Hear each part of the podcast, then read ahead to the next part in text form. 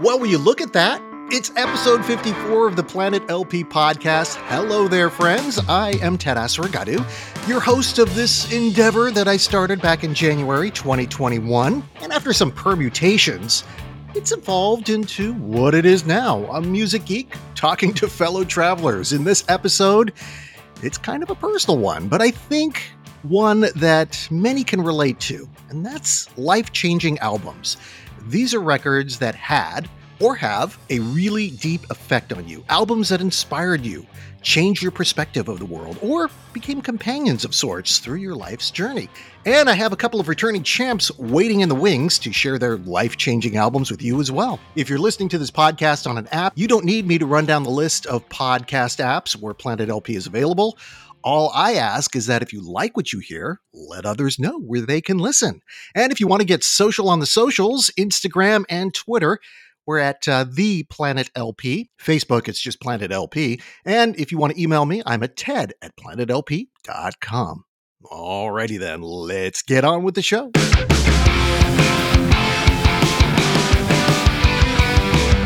Life changing albums. As I said at the outset, these are records that can be deeply personal. In some cases, these records may be more important to you than the artists who created them. Well, to get this thing started, I wanted to welcome my guests to the Planet LP podcasts. If you listened to episode 53 about TV theme songs, you'll remember that at the close of the episode, you heard my guest say he'd love to come back on the pod, quote, anytime. So I took him up on it. Back for another round of fun is Scott Malchus. Hi there, Scott. Hey, Ted. Good to be back, man. Yeah, Scott and I know each other from being a part of the OG Popdose staff back in 2008. In addition to being a writer on Popdose, Scott wrote and directed a feature film called King's Highway, which IMDb describes as a young man in his early 20s discovers his first love is getting married, so he drops everything to travel across California and stop her. With no money and no car, he discovers life, love, and secrets from his past. In 2012, he published a memoir called Basement Tapes, which I read and loved. He's the writer and co creator of the comic book Wendover. Currently, he works as a producer for Cartoon Network. That's quite a resume you got there. It sounds much more important than it really is. I seem so I seem so accomplished. It's crazy. Yeah, well, we just read back to you. It is an accomplishment. Come on. Now my Thanks, second man. returning yeah. My second returning champ is Jeff Giles. Hey there, Jeff. Hey, Ted. Hey, Scott. Jeff, good to hear from you, man. Yeah, Je- Jeff and I have known each other before Popdose became a thing. We first met in 2002 when he was a student in my Intro to American Government class in California. In I did not know that. You didn't know that? True story. yeah, I, yeah. I true It's story. awesome. That's, that's how we met. In 08, he started Popdose and dragged my lazy butt over there to write. We've remained connected ever since. Jeff has a long and creative career. In addition to being a very talented writer, critic of music, movies, books, and TV, he also had a music label, released an album featuring original songs penned uh, by him and others, wrote a book called Llanview in the Afternoon, an oral history of one life to live, and is currently shopping around his first novel, Langley Powell and the Society for the Defense of the Mundane. Jeff's day job is, and I go dot, dot, dot, because I don't even know. What do you do now? Oh man, this is so boring. We don't need to talk about what I do. Is it mundane? It- It can't be as mundane as being a producer. uh, I, I like the way you working for the describe my. Uh, yeah, I like the way you describe my my my uh, my creative and, and uh, professional past. So Oh, why is that?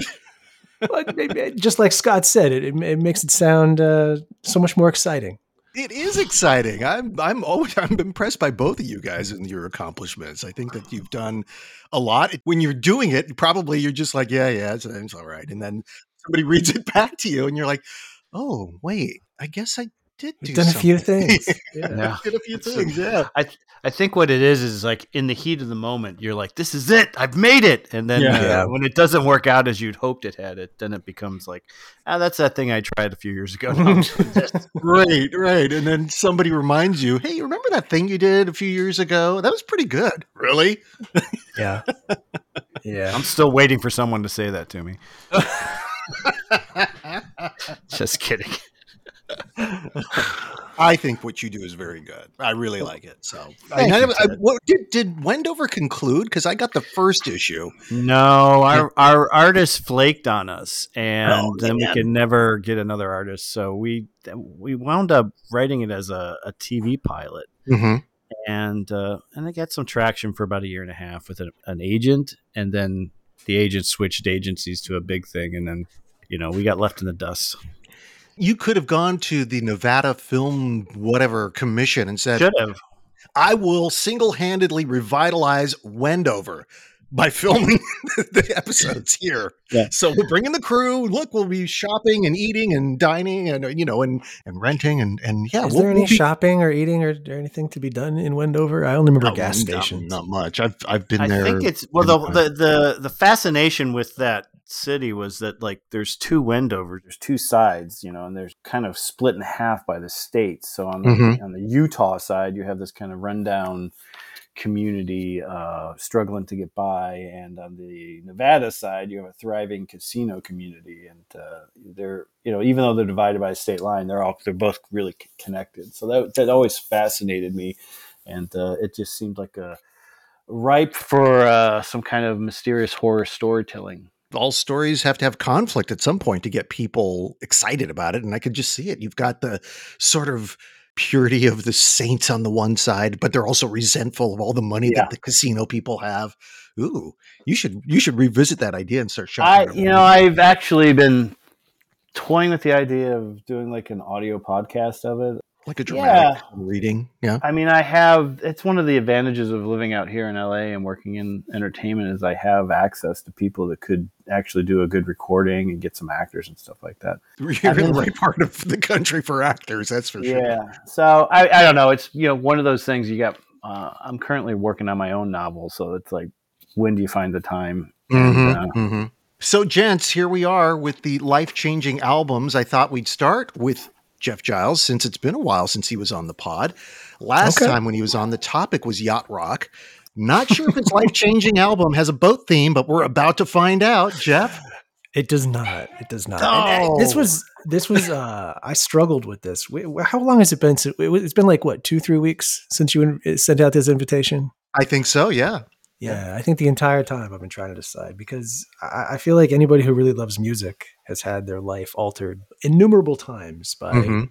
countless bits of music, and uh, it was it was very difficult for me to narrow this down. I almost went with the second Bruce Willis record just to be just to be a Contrarian. jerk.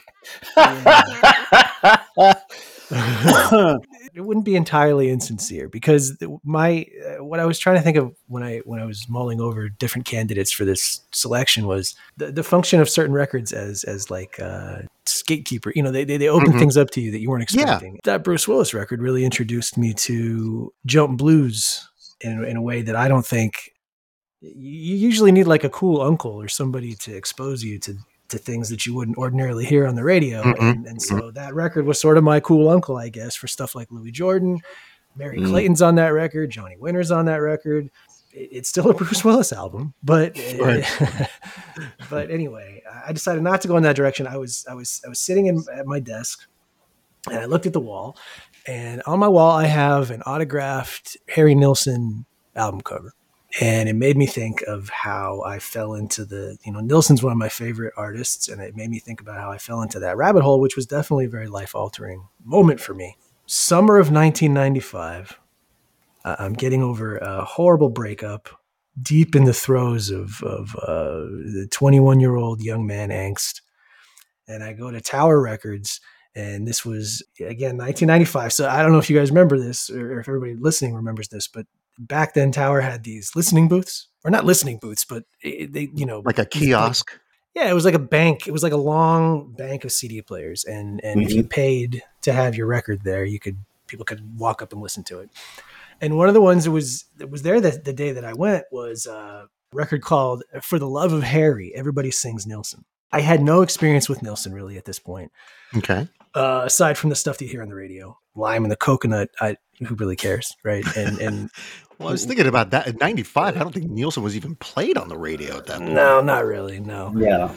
but I was a fan of Peter Wolf.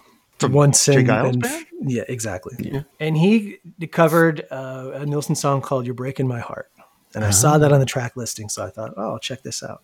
And it was the right song at the right moment. Uh, I don't know if you know this song. Uh, I, I don't. It's one of many songs that got Nilsson in trouble with his label at the time uh, because the Oh, chorus really? goes, "You're breaking my heart, you're tearing it apart, so fuck you." And, and I think it was released in uh, I want to say uh, it was early '70s, you know, so it really wasn't the moment for for artists to be using that kind of language on a mainstream Mhm. record, especially if when they're known for things like "Without You." But I fell in love with it, and and so I bought the record. It's got all kinds of cool Nilsson covers on it. Um, Jellyfish is on the album. Marc Cohn covers "Turn on Your Radio." Aimee Mann, her cover of "One" is on there. Hmm. There's the Peter Wolf record. Marshall Crenshaw covers "Don't Forget Me." Bill Lloyd is on there. Adrian Belew covers "Me and My Arrow." It's got 23 songs, all kinds of cool artists. It was put together by Al Kooper. And so it was just this window into the world of Harry Nilsson that I didn't know that I needed until I heard it. And from there, I went and purchased the bulk of the Nilsson back catalog, which up until close to that point had been out of print. Uh, Nilsson passed away in 94. At the time of his death, I think the label was kind of in the midst of, of being nudged into uh, a reappraisal of his catalog. And, and Mhm. so they, they put out a bunch of, of records. And one of which is the one that I, the life altering one for me is the his album uh, Pussycats. Um, I don't know if either one of you are uh, familiar I with that one. I'm pretty much um, I would- I was going to say naive, but it's really ignorant of of Nilsson's output. Besides what was, you know, the hit songs, if you will, and the Monkees when they they found Yeah. that recording of him uh, and they they put that on their well at the time was their newest record. I, I know just bits and pieces, and he's always he's one of those characters in in rock in rock and roll history that he puts out these really. You think he's one thing, you know, you, like everybody's talking, which is just a Mhm. really lovely, you know, song.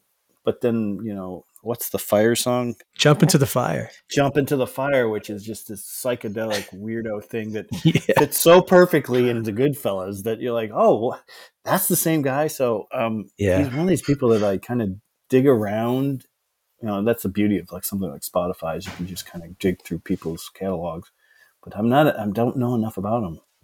I think you you really summed it up well, Scott. He, he- that's one of the things that really appeals to me about him is he's this kind of chaotic, intoxicating blend of the sacred and the profane. You know, he had this beautiful voice, enormous range, and was capable of sounding like an angel, but really like he mostly just wanted to make fart jokes and and so he hung out the- He hung out a lot with Lennon too, John Yeah, Lennon, right? Yes. And that's kind of the story behind Pussycats. He had his big break. He hit big with Nilsson Schmilsson in 71, and he kind of didn't know exactly what to do, I think, at that point. It, like a lot of artists who've had a big break, there were there were forces at play trying to keep him in the vein that had made him a star.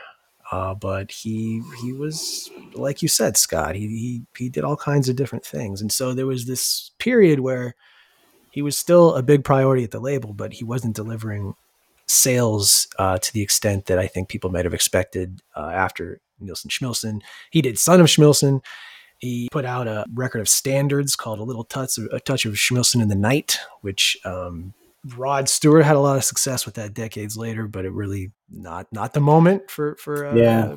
uh, standards. So by 74, he is sort of falling out of favor with the label. And in an attempt to keep his career going, he reaches out to his pal, John Lennon, who is uh, in the midst of his lost weekend. He says, Hey, John, how about you produce an album for me?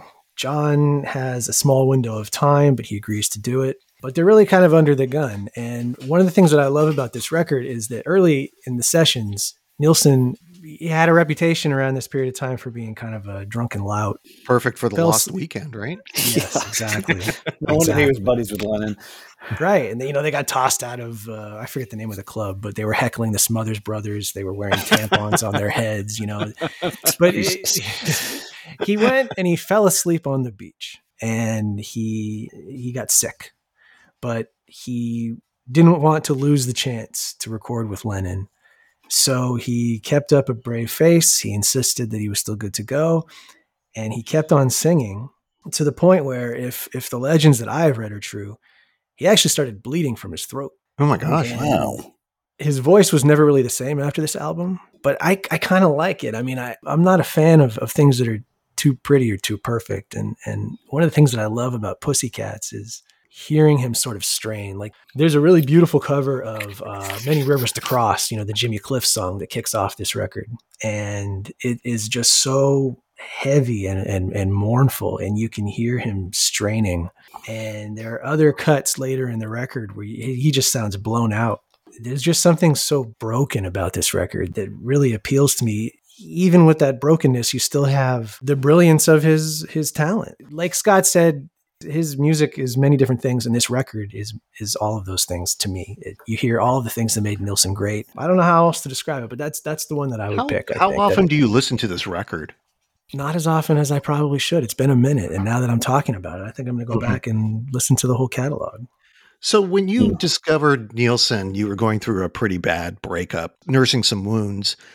yes, This this album does it bring you back to that time when you listen to it? yeah. Yeah.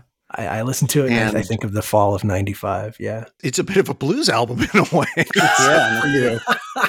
Because you're, you're, you're thinking about this time where you you've gotten your heart stomped on, or there's all sorts of feelings that are going on in, in your mind, whether it's sadness or anger, and and maybe this album reflects a lot of that, and It you hear that in the grooves. Yeah, Yeah, but he always had a great sense of humor, even when he was singing about really sad stuff. Like there's a song called "Don't Forget Me" on this record, and there's a line in the second verse. He says, "In the summer by the poolside, while the fireflies are all around you, I'll miss you when I'm lonely. I'll miss the alimony too." Laughing while you're crying, right? yeah, and then at the end Yeah. he says, uh, "And when we're older and full of cancer, it doesn't matter now. Come on, get happy, because nothing lasts forever. But I will always love you." It's just such a, Wow. a Yeah, brilliant yeah. blend of. It's almost uh, Zevon esque. Yeah, I was just thinking that. I mean, it's like sounds like it would be a great companion to Yeah. some of Warren Zevon stuff.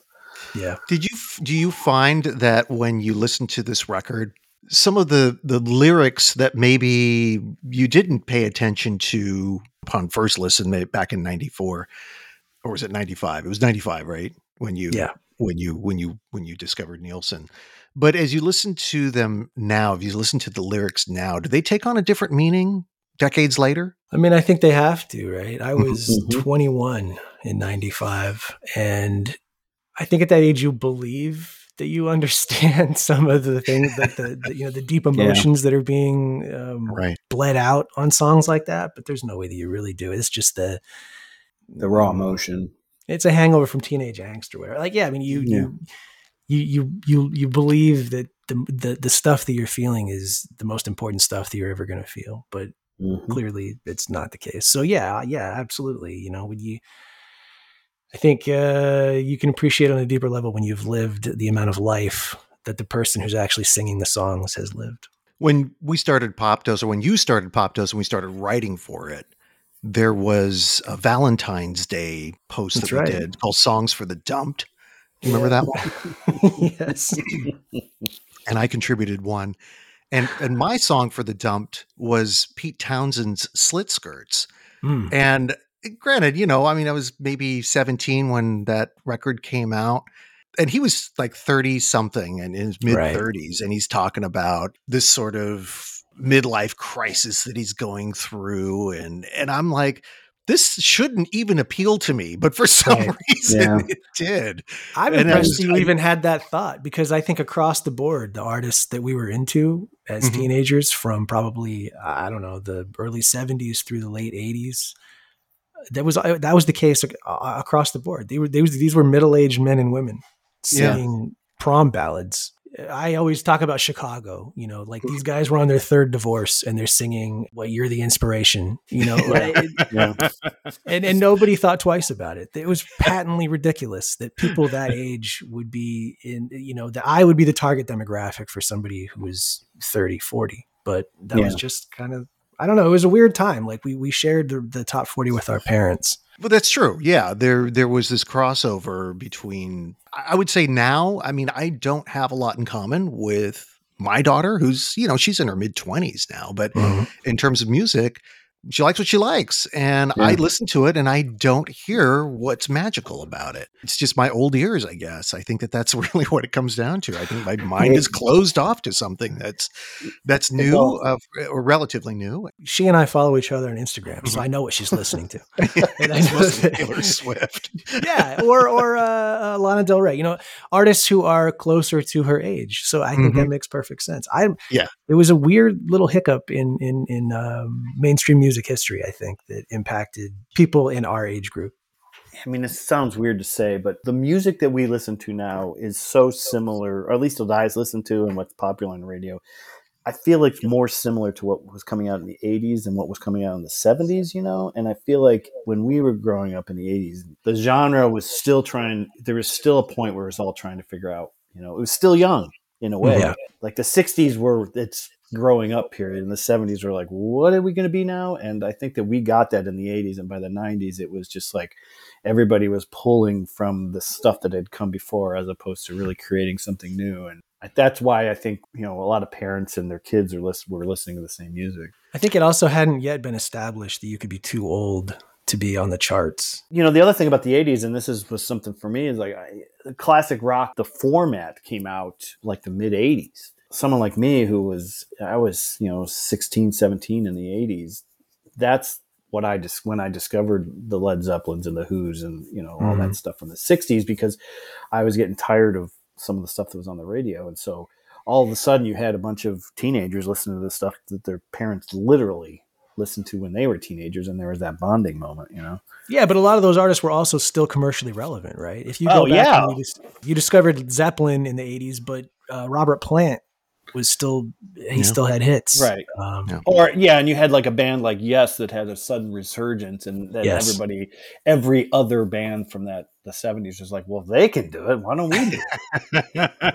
I want a piece of that. yeah, and he had Deep Purple come back, and Emerson Lake and whatever Powell. the drummer's name, Powell, yeah, the drummer. Yeah. Well, yeah, Powell was the uh, the stand-in for Palmer uh, Yeah. in the '80s. That song "Touch and Go." oh yeah, I have that album. I was like, I was so into that like hard rock progressive stuff. It was silly.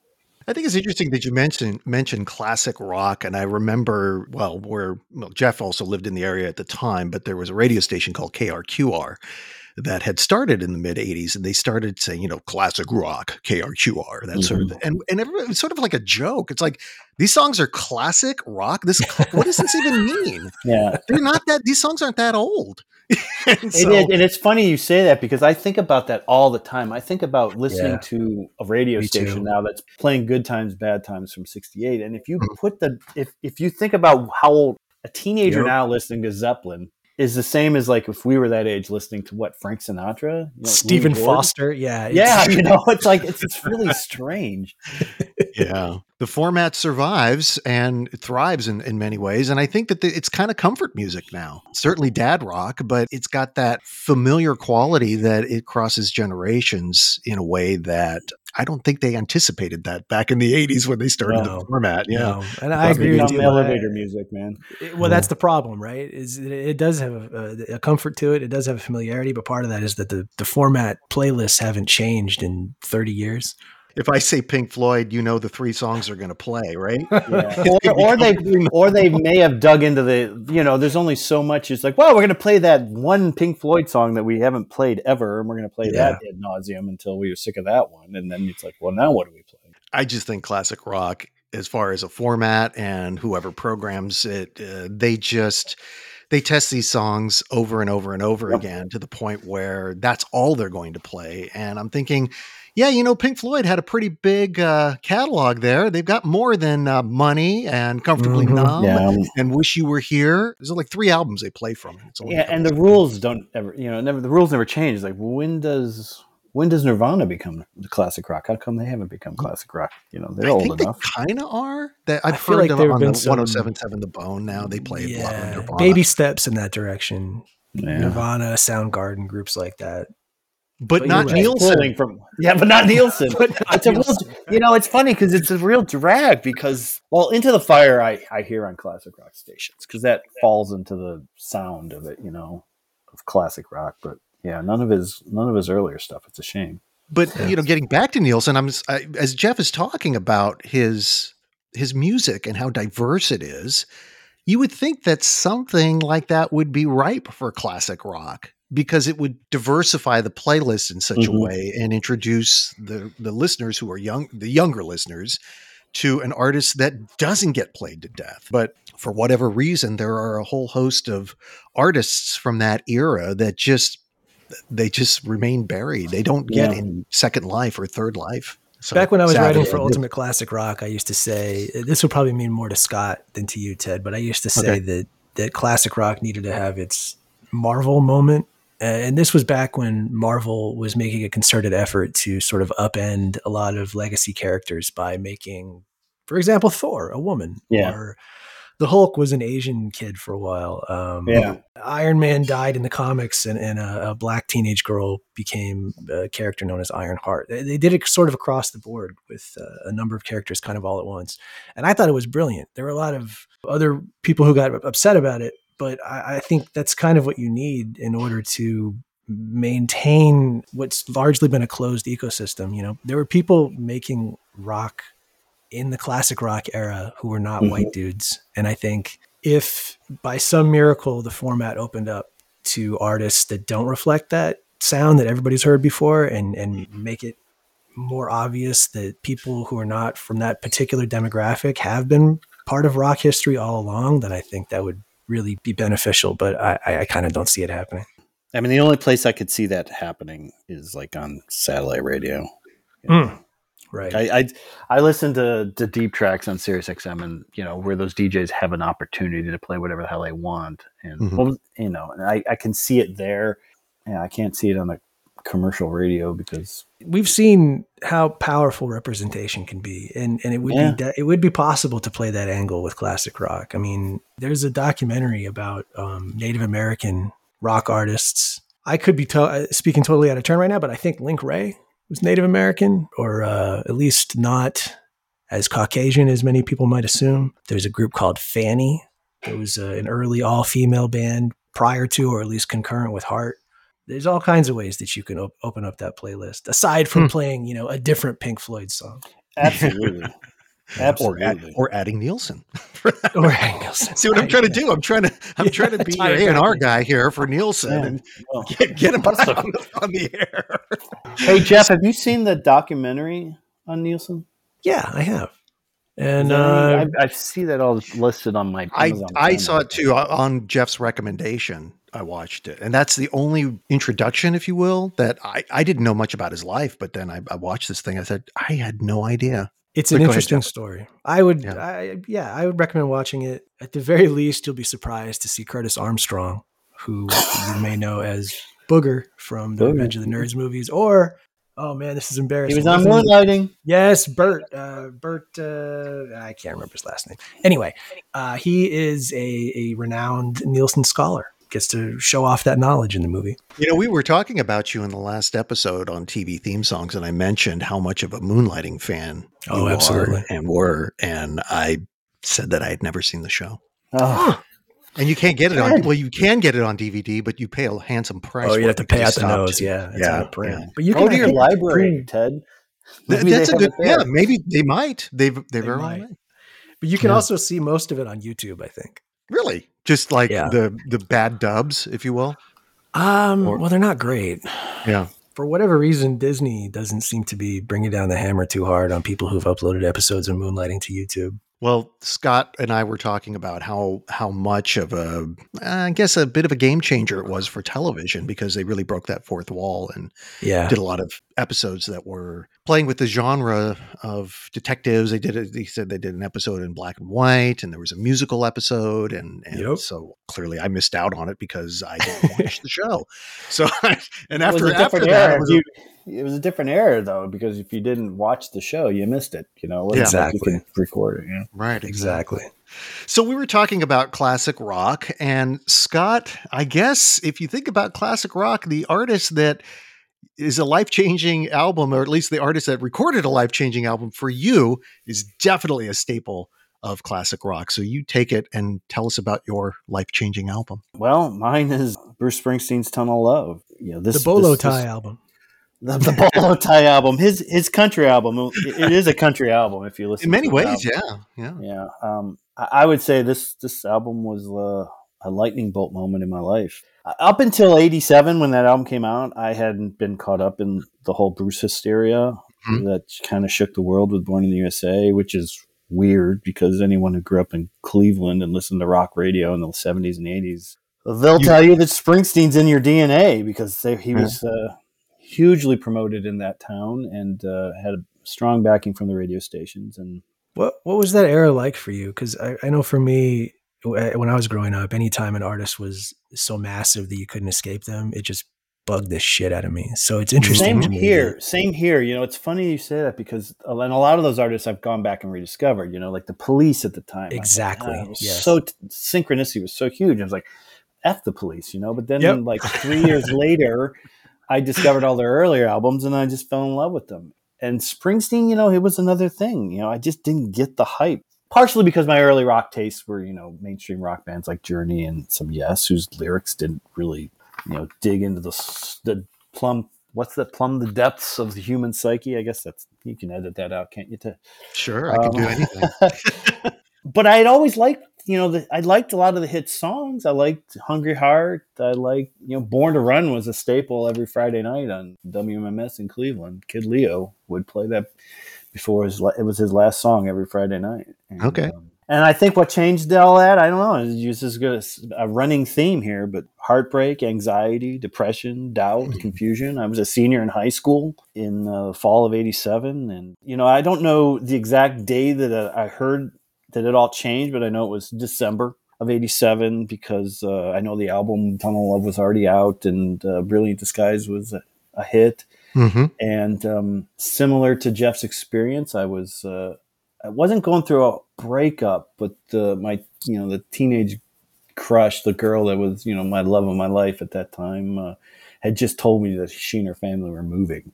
Oh, and uh, trust me, that's much harder than a breakup because because you oh, hold yes. out all that you hold out all that hope. We can make it work. We'll go to the same college and all that stuff. You know, you all that optimism. But it, no, it's, it's similar to what you said, Jeff. It's like you you don't know you just you're just a dumb teenager. You think that's all going to work, but you don't really understand how life works at that point. And uh, yeah, and on top of that, you know that heartbreak of dealing with all that. You know, that's like I was a senior in high school, so I was like oh, I'm going to college next year. What does that all mean? Do I really have what it takes to, to kind of pursue a career that I want to do? I don't know. I know this much. It was like a late afternoon. I was in my parents' basement uh, in Ohio, and uh, Brilliant Disguise was winding down, and and the DJ Kid Leo again. This guy, I don't know if anybody knows Little Stevens on the Underground Garage, but uh, he's now on there, and uh, and he comes on, and he as a as the song is fading out, in the last lyric said Kid Leo said something like, "Yo, never has a more truthful words been spoken." And then, uh, he repeats the last line, which is uh, "God have mercy on the man who doubts what he's sure of." Yeah, and yeah. Um, and like like going back to what Jeff said, you think you know, you think you're you're this adult, and that just spoke to me so much because uh, I thought I knew everything. And so then it was like suddenly I had a craving for Springsteen. It was weird. It was like uh, suddenly having a craving for a food that you you never really liked, or noticing your yes, or or suddenly realizing that that girl who always annoyed you was really pretty, and it's like I think I like. You know, it was a real Harry and Sally moment, you know, and um, I couldn't get that quote out of my mind, so I I reached out to my best friend at the time, and he had the album, and he let me borrow it until I get my next paycheck, and then I went out and bought it myself, and and I just I absorbed that record, and I loved the first side, but you know the second side is the heartbreak side, and that really yeah. spoke to me yeah. in the moment. It's kind of his divorce album. I mean, it, really it, it is. The interesting yeah. thing about that is like nobody knew that, you know, right? And, and what really fascinates me about this album and then going back to like, do you listen to it over and over again? And I listen to this one over and over again. I listen to it at least two or three times a year, you know, all the way through. And when you start listening to a record, it's like three days straight, and then you're like, okay, it's time to move on to the next one. But um, I once read a, a, a book, one of the Dave Marsh books on Springsteen, and he made a comment about Tunnel Love and how he felt that like the songs on the second side should have been reversed in their running order hmm. because it feels like you know because it is this divorce album that the album should end with Tunnel Love, which is about how things don't work out. But I always felt that like Springsteen and just was trying to be optimistic. You know, things hmm. weren't working out in his marriage, and so the first side is all about the hope and the romance and, and getting married, and the second side is all about the turmoil and, and the struggle. But it ends with that song Valentine's Day, which is you, you, talk about a song that stirs up memories. I mean, that was the song that hmm. that would I would listen to that one and I'd be alone, or I would just bawl my eyes out. You know, I'm not afraid to say it. It was just like everything that I was experienced with that that that heartbreak was in that song. You know, to this day, I I'll listen to the whole album and I'll hesitate to listen to that song. It just stirs oh, up. Oh man, Scott.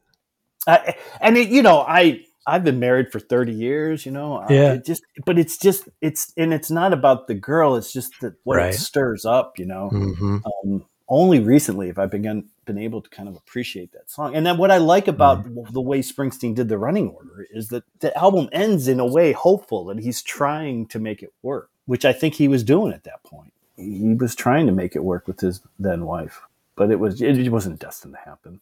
There's but, so many things I love about this story that you're telling. Oh yeah, oh, great. Yeah, I mean, for one thing, well, not the fact that you.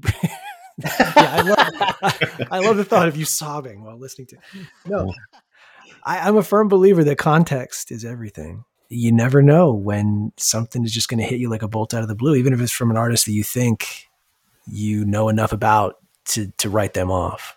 And this one is is so different too. You know, yeah. think about that's part. Was, that's another thing that I love about this story is that you did not buy into the the the born in the in the USA uh, madness, but then this record came along, and it's a record that a lot of fans really didn't love, but you did. What he did was kind of ballsy. I mean, any artist, especially in the '80s, you think about you know Bon Jovi or Journey or any of those mm-hmm. bands that had this huge success, and the follow up album was an attempt to match the previous album. You know, it's a sequel. Spring, yeah yeah, the sequelize, and he comes out with this thing that is so personal and so not born in the USA. That's what drew me to that record was the the lead single, which was "Brilliant Disguise." Yeah, and when, when I first heard it, I was I was in radio at the time, so I heard it a lot. But I was driving around with one of my friends, Carrie, and we were listening to the song, and I said, "This sounds like he's breaking up with somebody." like isn't he married to a, a beautiful hollywood star right, yeah. yeah. right and uh, she says it does sound like it she goes well maybe he's just you know it's a character or something like that and i said right. i think this guy's pretty personal about his feelings so and then she calls me up a few days later. She goes, "You were right." And I said, "He's getting divorced." I said, "Oh, okay." you talked about like how, context and how things change as you get older. I thought I felt everything was 18, 19, and 20, and um, and then I met my, you know, my my wife, and all of those songs took on different meaning in my mm. 20s. All of those songs about especially the first side. I went back to the first side and like songs like "Tougher Than the Rest" and uh, "All That Heaven Will Allow." You know, those are just beautiful love songs, but they're so so smartly written. There's a storytelling that he, you know, he. This is a really like a you know a storytelling album. It's not broad stroked. It's like little intimate things. I, I was just looking at like "Tougher Than the Rest." You know, some girls want a handsome Dan or some good looking Joe in their arms. Some girls like a sweet talking Romeo. Well, here, baby. I learn you get what you can get. So if you're rough enough for love, honey, I'm tougher than the rest. I mean, that's basically what all relationship is. It's like, yeah, there's a great looking, there's better looking guys all around, but if you want someone with with heart and soul who's going to take care of you, I'm your man. And and I think anybody who's been married for a long time, you know, 30 years is a long time. You know, you go through all of the stuff that's on this album, and um, and I yeah. have. What I get from it when I listen to it now is is is it's a feeling that you're not alone you know you're not the only one that's going has has suffered these experiences or or right. struggled and stuff and i think that that's what great music does for you enduring music does for you you, you can go back to it like a good book you know and yeah. find a passage that really speaks to you and to this day i was listening to the record just in preparation for this podcast and, and again i was like I was amazed listening to Spare Parts, which is this really raw, kind of almost raunchy song on the first side. And, and I was amazed at how sexual it was, you know? And there's that line he goes, Johnny said he'd pull out, Johnny stayed in. And I was like, you know, that's in 1987, man. That's, and this is yeah. a mainstream huge artist. And he just, and he was kind of shown his cards of what he, who he was then, you know, it's kind of like, oh, born in the USA, we cleaned up my image and stuff, but now I'm going back to who I really am. And I'm going to be frank. Bruce Springsteen yeah. gets a PG 13 rating. yeah, no kidding. you know, he's dropped the F bomb on a couple of his records, but he mm-hmm. doesn't get, he doesn't get the, the sticker. So, yeah. I, and, and, it's the funny thing about this record is that uh, I've turned my whole family onto Springsteen fans. You know, every one of them. My kids, my daughter, and I are. We really bond over music. Sophie and I do. And this is the one record I don't share with anyone. Really, you know, it wow. is. It's it's, it's a very personal record for you. It then, is yeah. very personal, and if they were ever to discover it, want to talk about it, I would love to. But I, it's not like I go, "Hey, let's listen to uh, one step up, two steps back." You know, you know, this is a Dad, song. What, Dad, what are you trying to tell us? Yeah, yeah listen to this stuff. and it's remarkable. I think it's very telling too, because a lot of uh, a lot of times when you hear people cover Springsteen, I do hear a lot of people covering the songs from this album, hmm. and I think that there's something in there. A lot of people connect to this album. It's really hard I, to write about mature relationships. It, it, requires a degree of nuance that is uh, hard to weave into pop songs. Yeah. Um, it's uncommon. And I think that helps set this record apart. And also, uh, this is all reminding me that there's nothing quite like a good rock and roll divorce record. yep. yep. I think in a way he was also divorcing Springsteen from the Born in the USA period. You know, that was just like, okay, I've done the stadium thing. I'm this big superstar. And he did kind of like what Prince did after Purple Rain, which is, yep. you know, around the world in a day was a weird psychedelic pastiche of songs that just was like, wait, what? This is Prince? And Springsteen does sound like Springsteen, but his voice isn't so over the top like on Born in the USA. Whereas, like one of my friends, Paul says, I can't stand Springsteen, man. I said, why? Because he always sounds like he's constipated when he sings, you know? Clearly didn't hear anything beyond the hits, but even on this on this record, I, I find that his voice is much more subdued and yeah. it brings out uh, well the qualities that he had hoped for which is talking about his his divorce about relationships yeah. about things that sometimes you don't use your big loud stadium voice to talk about your heartbreak and woe you have to use your sort of yeah. softer, softer i really admire this record i mean i think when you achieve a level of success like you like he had with born in the usa you can either try to make a sequel which i think is the thing that the label probably always advocates mm-hmm. for and and calling and, ACDC, calling sure, ACDC. Or, yeah, right, or yeah. you probably feel like the fans want it. It's usually a ticket to a quick career death, or at least uh, you, you, know you're begging comparisons that are always going to be unfavorable to you. I think about Michael Jackson a lot when we talk about stuff like this because he always acted like each next album had to be bigger than the one before it. Yeah. Last year on the 1991 podcast I did with Matt Wardlaw, we talked about uh, U2 and what they did after Joshua Tree, you know, with Rattle and Hum, which was I think mm-hmm. really wise. They scaled down. It's, it was just like this little odds and sods thing. Barely still had official hits, album. Yeah, still had still hits. Had, yeah. But then they, they tried to recycle that too, which is really I, I think that kind of yeah they kind of dried up after that, unfortunately. You know. Ultimately, but what I mean is, you can either I just think it's smart and it's brave to do what he did here and dial it back yeah. and do something a little more subtle. Yeah, and you know it's it's funny you say about divorcing himself from the Born in the USA thing, and I think that he was divorcing himself from the band mm-hmm. at the time. You know, they only played on one song, right? The E Street Band played on Tunnel of Love. Well, yeah, a bunch of the guys, a bunch of the band, like Max is on a lot of the songs, but then they're all just kind of sporadically mm-hmm. included. Mm-hmm. Like the Nils does that fantastic guitar solo in Tunnel of Love. Mm-hmm. Patty, yeah. Patty is, has some backup vocals here and there, and I think Danny has a some organ stuff, but it's it's not a full band record. It's like Bruce had his demos, he did his things, and he brought the guys in as he needed them.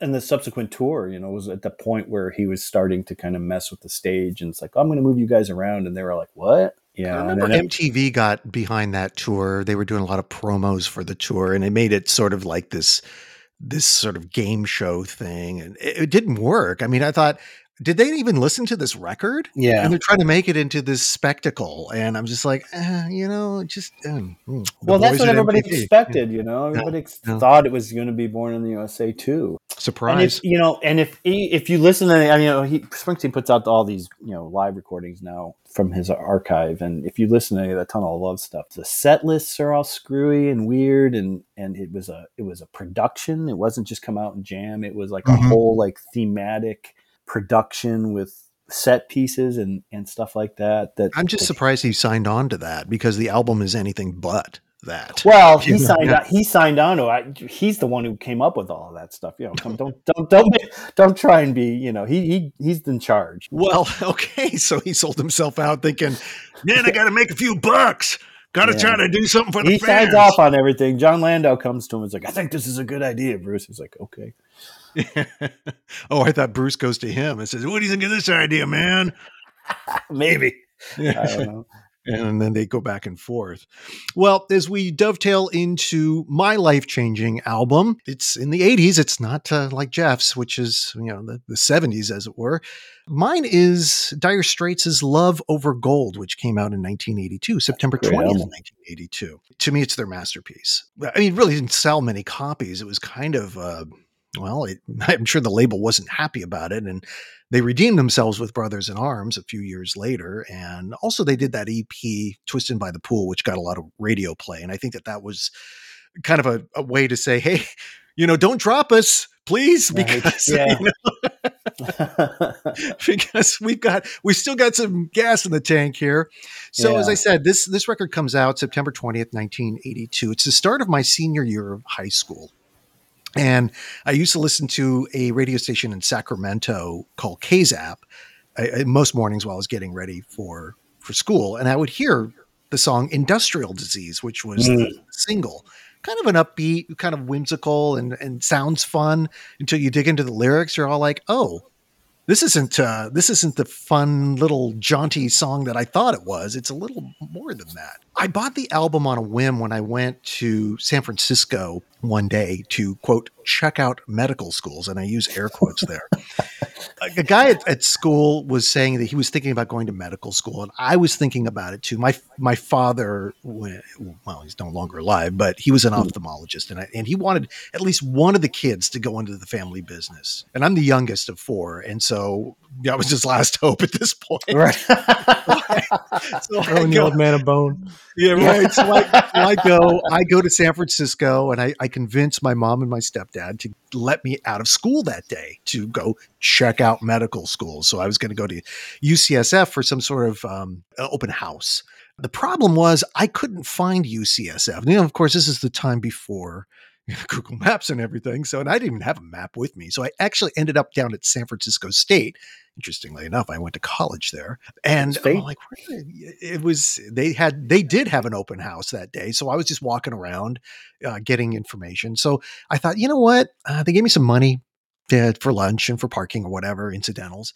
And so I go out to Tower Records, which is on Columbus and Bay in San Francisco, and I'm just you know going through the the stacks, and I see that this album is out, uh, Love Over Gold. So I buy the cassette. I listened to Industrial Disease in the car a couple of times, and then I thought, well, I'm gonna just check out the rest of the the record. So I, I rewind it to the to the beginning, which the first song for the, where the story's going. so Because the I first know. song is the first song is Telegraph Road, which is this epic 14 minute song. Exactly. And I'm like listening to this thing and I get on the Bay Bridge and it's it's sort of pulling me in and I'm thinking this is really kind of this is not industrial disease. This is this is like they're telling a story. This is like a real like a like a novel almost. So I'm heading up uh, Highway 24 towards the Caldecott Tunnel and back home, and the album starts to build in momentum. And so as I bolt out of the tunnel, there's this huge drum fill by Pick Withers, the drummer of Dire Straits at the time. It hits as I come out of the tunnel, like at 70 miles an hour. And right then it goes into the sprawling lead guitar. It, it was so cinematic at that point. It just was like right on cue. And I thought, oh my God, this song is, I've never heard anything quite like this to carry me into in, into an immersive experience while I was driving. But Telegraph Road did that for me. I look at the the record before Love Over Gold, making movies, which had hits off of it, like Skate Away and Romeo and Juliet and Tunnel of Love. I felt like that album was a was like a series of short short stories. Love Over Gold is like a novel to me. This novel where the chapters don't really relate to one another, so the characters are all kind of different. But in the end, there's a big theme. And the big theme is this sort of political economic volatility in the United Kingdom. So these songs became kind of an inspiration for me about a year later. Uh, when I was in high school, we had a, a TV program called a regional occupational program. And I was doing a lot of TV work, uh, three hours a day. By my first three hours of school, I had TV classes. So Dire Straits didn't figure too prominently on there till I got to the community college I went to, Diablo Valley College, and they had a film program. And at that time, I wanted to be a film director. So I took this class, uh, intro, like an intro to film class, where we had to do like a, a three minute film. And I was working at a radio station then uh, called KKIS, and I, I had like the, the shift where I'd get off at midnight. So I'd be driving home at midnight often, and the freeways were empty. And I'd be listening to Love Over Gold. And there's a song on there called Private Investigations, which is very moody. And interestingly enough, that song went to like number one in in in England, which I never got. I'm all like, this song? But there's the song. And and as I was driving home, I had like maybe a 20 minute drive from the radio station back to my house. And I found that this song, Private Investigations, was also very cinematic, very moody. And I thought, oh, I have this assignment where I have to do this film edited in the camera, three minutes, edited in the camera film. That was the assignment. And I thought, I'll do something with private investigations, just the music, not the lyrics, just the music. And I kept thinking, it sounds like, I don't know, it sounds mysterious and maybe somebody, somebody's dying. And so I, I, you know, my, my college bullshit years where I tried to, you know, where, we all have those, right? The college right, bullshit years. yeah. So I tried to be arty farty, but, um, so I shot the thing in black and white I got one of my friends. Sadly, this friend who was also on this podcast, he was uh, Scott Birmingham. He talked about Billy Joel on the on the podcast. He he passed away not too long after he recorded the podcast episode. A couple months later, he died in his sleep suddenly. But I casted him in this in this um, film where he plays supposedly this forty year old man. Now, granted, he's eighteen at the time, and it's about him has some sort of you know, I guess it's like a heart attack, and then he is being sort of chased by death through uh, the hospital. And I mention the hospital because my father was a physician. I got to film it at Kaiser Hospital in Walnut Creek. That is so yeah. cool, man. I know. I had a set. I even had to ask access to an ambulance. Uh, so I had some great visuals. So I put this together, and it worked. It was not a very good film, but it got a lot of positive feedback for the photography because I filmed it in black and white and the use of the music. So the the professor at the time, he was just like, did you edit that in the camera? I said, I did, except for one. I had to make one edit because we screwed up on the ambulance scene. I said, but really, the whole thing was shot in sequence. And he was like, oh, all right. So um, that album became sort of the touchstone that launched what I thought was going to be sort of a, a creative endeavor of making short films based on songs on that record. And I tried with Industrial Disease, and it, it was the shittiest film. I, I won't screen it for anyone because when I made it, I didn't play the music as I was shooting the sequences. And when I edited the uh, the film, as you know, Scott, when you have to edit film, you're physically cutting yeah. a, a you know film and stitching it together with glue. Yeah. Well, I didn't have the the music with me, so I had to like play it in my head. Like, is this actually syncing up with the lyrics? Is this?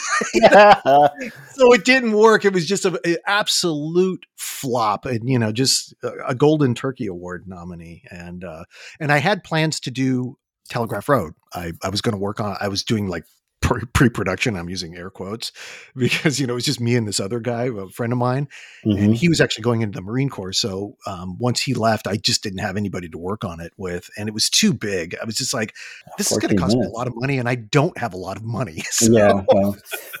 so that's the that's this album for me that just for some reason it came along at the right time that it sparked a lot of creativity for me, for better for worse. And as far as the creative output was, it was for worse because it wasn't that good.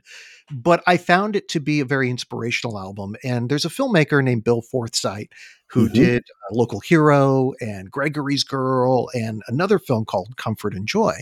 He found this album, Love Over Gold, inspirational. He was going through some kind of uh, writer's block and he listened to the record. He's friends with Mark Knopfler and he told Knopfler, he said, I'm going to write a movie because of this record. And the, the movie had nothing to do with the record, but some of that music ended up in the soundtrack of the film, somewhat adapted and then somewhat remixed. But um, I, I remember reading with uh, an interview with Bill Forsyth and he was talking about about this record and how much it really kind of saved him in terms of self doubt, sparked uh, his creative urge again. You know, it was sort of a muse for him.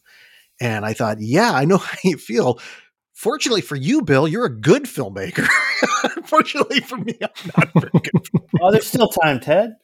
Is it- yeah, it's never there- too late. Maybe I guess so. So that's my that's my life changing album was Love Over Gold. Dude, you could make that uh, that Telegraph Road, or uh, you could go back and redo Industrial Disease now that you can edit in, in the computer. So That's true. just- I, I I have all that footage. It's it's still on Wow. film. It's up in the closet and um, it's all processed. And I, I had an idea to do something with it because Dire Straits did release a video of industrial disease. It's just them on the stage. It looks like they were on some television show doing a live performance and miming along to the song.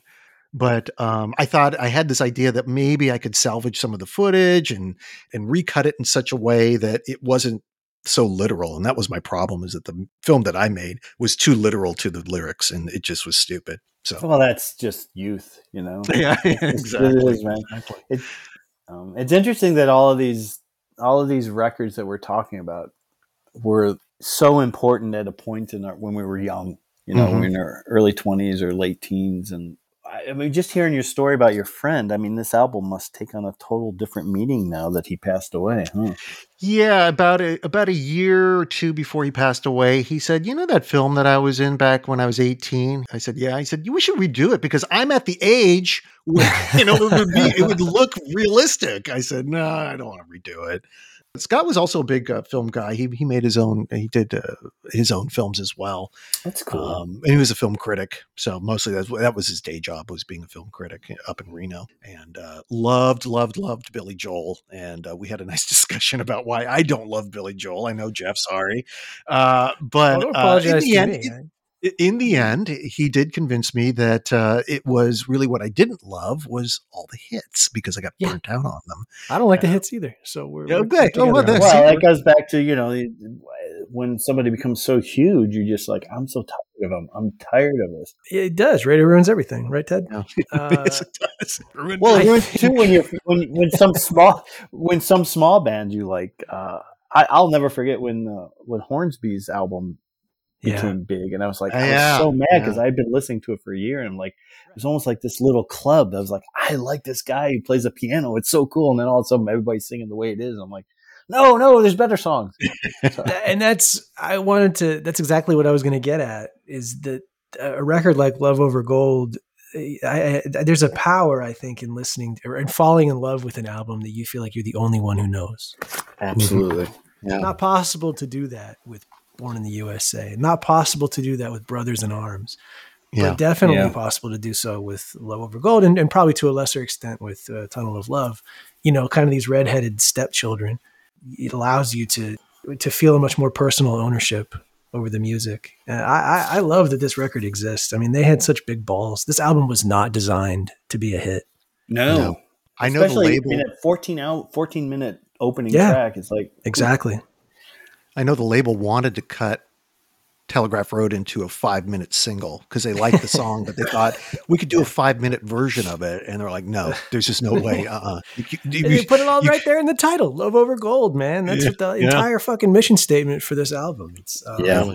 Yeah. yeah. And, and more, the more I, you know, dug into the lyrics later, you know, beyond me literally trying to, you know, do the literal translation of the uh, of the lyrics into into images, but upon reflection later in, in my life, and I'm reading through this, and I'm like, this is uh this is kind of um, a middle finger to Thatcherism, sort of this Reaganomics and, and the, the, the economic downturn and what that was doing to the working class within the UK. And on the first listen, you don't get that. At least for me, as I dug into the lyrics more, I was like, oh, oh, okay, I get it now. I see what you're doing. So even, even though Telegraph Road is about that road that goes uh, into the Detroit area, I think Knopfler was looking at the similarities between what was happening in the 80s in the United States and definitely in the UK with yeah. you know you had Reagan in the in the in, the United yeah. States and you had Thatcherism in, in the UK and there were very similar outcomes as far as what it did to the working class and middle class of of those countries. Those are our albums and I think we're we're going to try to to wrap this up. I really enjoyed the conversation. yeah, this is great. Very, yeah, me too. Very in depth, and it got me to think about Nilsson in a different way. Like I'm now going to listen to Nilsson's music yeah, uh, more actively, and uh, I, excellent. I really appreciate you sharing not only the heartache and woe side of it, but also the fact that he's a very diverse artist that doesn't get a lot of credit beyond you know the hits or like mm-hmm. you said, the mm-hmm. lime and the coconut type stuff. Yeah, and, and, uh, it, it, and I always think that it's interesting that, in the case of like you know Nilsson and the Springsteen thing, is like how an album that you connect to in the middle of heartbreak opens a door to a lifelong you know love affair with an artist. You know, yeah, because yeah. that's a really good point. Love, yeah. Tunnel of Love was my entry was my entry point to Springsteen, and as you guys know, I'm just you know I'm a huge Springsteen fan, and I mm-hmm. became mm-hmm. that because of that album. So, and obviously, it sounds like uh, the heartbreak that you were going through, Jeff, in, brought you into to Nilsson. So, absolutely, definitely. And before we wrap up, I I wanted to mention Jeff, about your podcasts. You have have you've had many, but uh, the last the one I was on was 1991, the year AOR ate itself. But the one yes. that you're on with Matt Wardlaw, who I invited on this, but he had to bow out for various well, he's reasons. too busy. He's a busy, busy he Is. He, Wardlaw. it's called The Record Player, and yeah. it's very, very, very good. It uh, is deep Thank talk you. about albums that I many of them I never listened to, but after Same. listening to your conversations I say, "Hey Siri, play blah blah blah." Yeah. Well, you know, it's funny. What I love about that podcast is that it's like the albums that you guys talk about are just a jumping off point about talking about music in general. And that's always like, yeah. it feels like you're hanging out in somebody's bedroom or their basement. You know, it's like, let's listen to this record. And then you listen to it and then it goes off in another direction. And I just, uh, that's a, such a great, fun way to spend an hour. I it love is. that description, Scott. Thank you. It's that's what it feels like in the moment, and we've been really lucky to have some great guests. For anybody who hasn't listened to it, the idea is that the guest picks a record that's important to them, and that's kind of the uh, basis for the discussion. But you it know, we talk off. to yeah. it veers off. We talk yeah. to musicians, we talk to authors. Many of them are promoting some some new projects, so we'll talk about that too. But inevitably, there's a really deep personal component to the conversation, which, uh, as evidenced uh, today, it tends to happen when you talk about mm-hmm. music. Yeah, that's a deeply personal thing. Well, Jeff Giles, Scott Malchus, thank you, gentlemen, for being on the Planet LP podcast. Thank, thank you, Ted. Ted. My pleasure to be here, man. Yeah. And thank you for listening, dear listener, and lending your ears. I truly appreciate you who take the time to listen to Planet LP. Until next time, take care and so long.